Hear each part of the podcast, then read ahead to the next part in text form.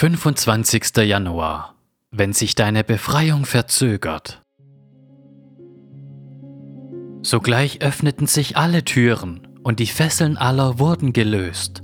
Apostelgeschichte 16, Vers 26.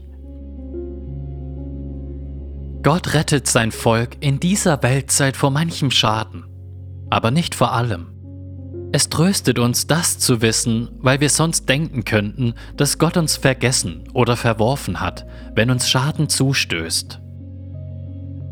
Lass mich dir Mut machen. Erinnere dich daran, was Paulus und Silas in Apostelgeschichte 16, 19 bis 24 erleben. Sie wurden nicht sofort aus ihrer Not befreit.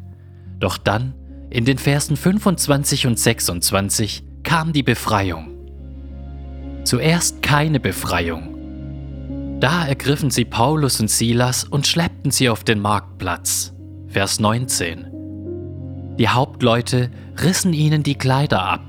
Vers 22. Nachdem sie ihnen viele Schläge gegeben hatten, warfen sie sie ins Gefängnis.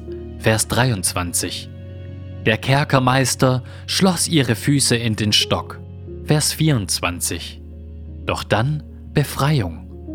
Um Mitternacht aber beteten Paulus und Silas und lobten Gott mit Gesang. Da entstand plötzlich ein großes Erdbeben, so dass die Grundfesten des Gefängnisses erschüttert wurden, und sogleich öffneten sich alle Türen und die Fesseln aller wurden gelöst. Verse 25 und 26. Gott hätte schneller eingreifen können, aber er tat es nicht. Er hatte seine Gründe. Er liebt Paulus und Silas. Eine Frage an dich. Wenn du dein Leben entlang des Kontinuums von Paulus' anfänglichen Leiden und seiner späteren Befreiung einordnen würdest, wo befindest du dich gerade?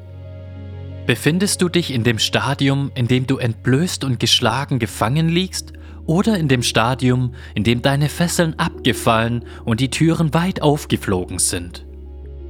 In beiden Stadien wirst du Gottes Fürsorge erleben. Er hat dich nicht aufgegeben und er wird dich niemals verlassen. Hebräer 13, Vers 5.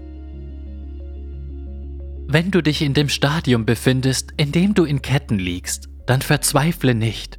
Sing. Dich erwartet die Freiheit. Es ist nur eine Frage der Zeit, selbst wenn sie durch den Tod kommt.